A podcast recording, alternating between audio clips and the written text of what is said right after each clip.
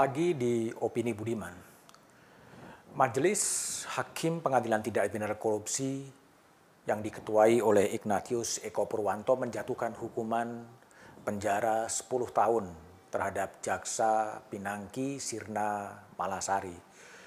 Vonis itu jauh lebih tinggi daripada tuntutan jaksa yang hanya menuntut 4 tahun penjara. Itulah tuntutan ultra petita yang dilakukan oleh Hakim Eko Purwanto. Tapi yang menarik dalam persidangan itu juga muncul dalam pertimbangan persidangan gagal mengungkap siapa sebetulnya yang dimaksud dengan kingmaker. Kingmaker adalah sutradara di balik kasus Joko Chandra bolak-balik dari Kuala Lumpur ke Indonesia. Isu soal kingmaker itu kemudian terungkap di persidangan berdasarkan percakapan chat antara Jaksa Pinangki Sirna Malasari dan advokat Anita Kolopaking. Dan juga kesaksian itu dibenarkan oleh saksi yang bernama Rahmat.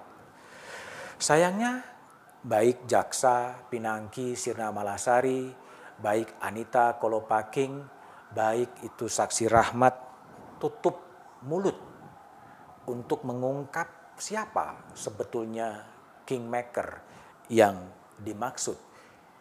Kalau mengutip ucapan dari aktivis anti korupsi Boyamin Saiman, kingmaker adalah pejabat tinggi yang punya daya paksa yang selalu memberikan instruksi kepada jaksa pinangki.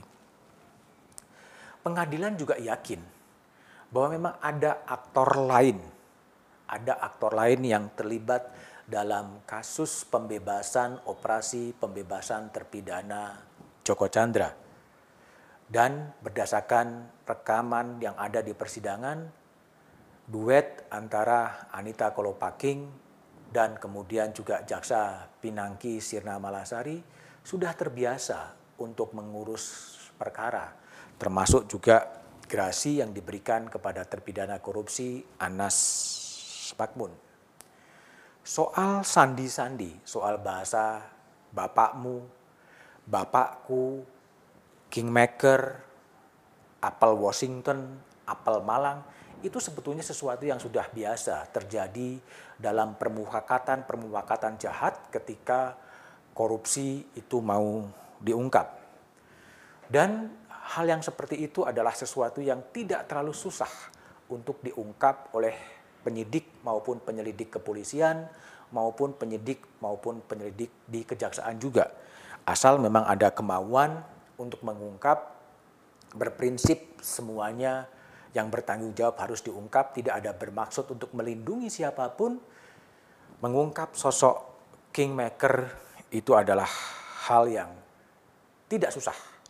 Bahkan kalau membuka dokumen-dokumen non-yudisial yang ada, itu sudah bisa ditemukan dan bisa ditebak siapa sebetulnya kingmaker yang dimaksud yang juga itu adalah teka-teki yang dilempar oleh persidangan di pengadilan tidak pidana korupsi. Sosok Pinangki sendiri tentang sosok yang menarik.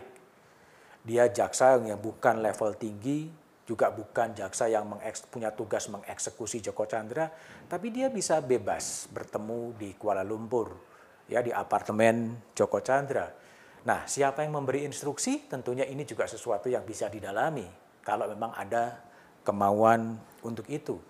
Gaya hidupnya juga glamor, ya, berulang kali keluar negeri, melakukan operasi kecantikan di Amerika Serikat, tinggal di apartemen mewah, dan membeli mobil-mobil mewah.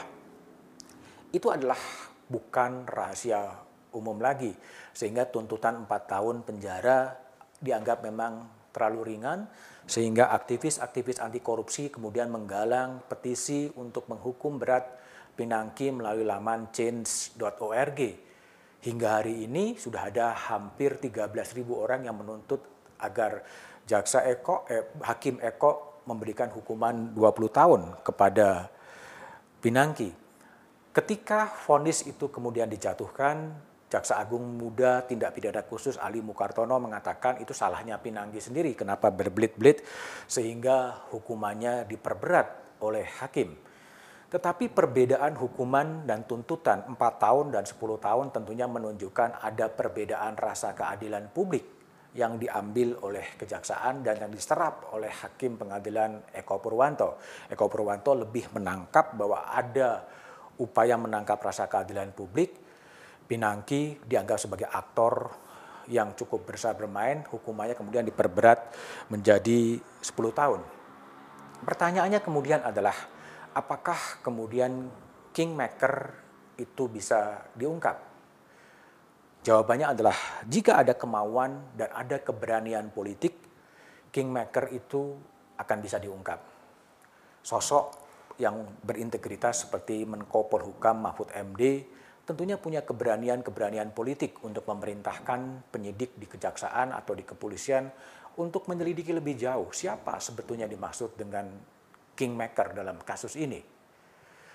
Mahfud rekam jejaknya berani ketika menjadi ketua Mahkamah Konstitusi pernah membuka rekaman sadapan percakapan dan pada waktu itu kemudian mengkonfirmasi adanya kriminalisasi dalam kasus pimpinan KPK. Dalam kasus ini Menko Polhukam punya peran besar untuk bisa mengungkap. Itu satu jalan.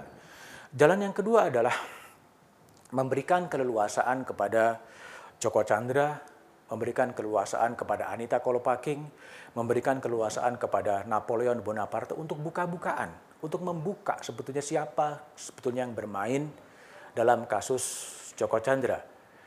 Dia bisa dilakukan dengan menjadi justice kolaborator yang mengungkap semuanya termasuk mengungkap siapa itu kingmaker dan ke mana uang itu berlari. Jika itu bisa dikerjakan tentunya lebih berkontribusi kepada negeri ketika negeri ini sedang ingin membersihkan mafia peradilan. Jalur yang ketiga adalah apakah kemudian KPK bisa masuk.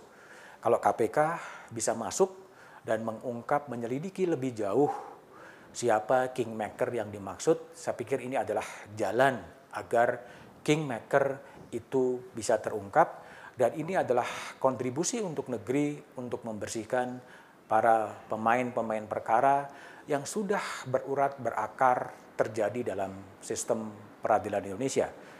Jalan mana yang ditempuh atau kingmaker akan menjadi teka-teki sejarah? Sejarah tentunya akan mencatat. Tapi apa pun yang terjadi, janganlah pernah lelah untuk tetap mencintai Indonesia.